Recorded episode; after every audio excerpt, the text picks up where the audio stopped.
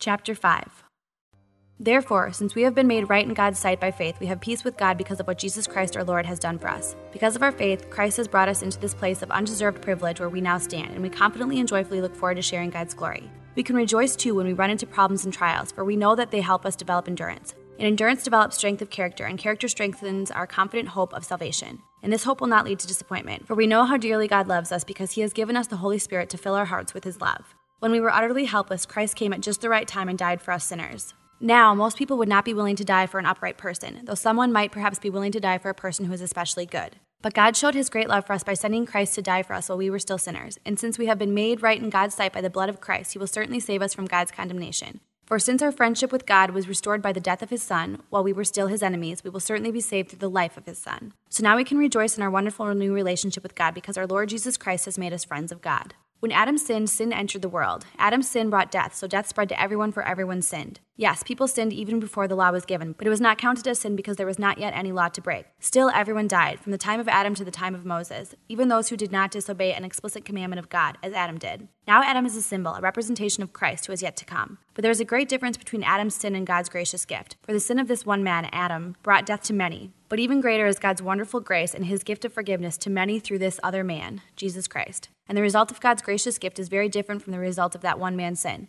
For Adam's sin led to condemnation, but God's free gift leads to our being made right with God, even though we are guilty of many sins. For the sin of this one man, Adam, caused death to rule over many. But even greater is God's wonderful grace and his gift of righteousness. For all who receive it will live in triumph over sin and death through this one man, Jesus Christ. Yes, Adam's one sin brings condemnation for everyone, but Christ's one act of righteousness brings a right relationship with God and new life for everyone. Because one person disobeyed God, many became sinners. But because one person obeyed God, many will be made righteous. God's law was given so that all people could see how sinful they were. But as people sinned more and more, God's wonderful grace became more abundant. So just as sin ruled over all people and brought them to death, now God's wonderful grace rules instead, giving us right standing with God and resulting in eternal life through Jesus Christ our Lord.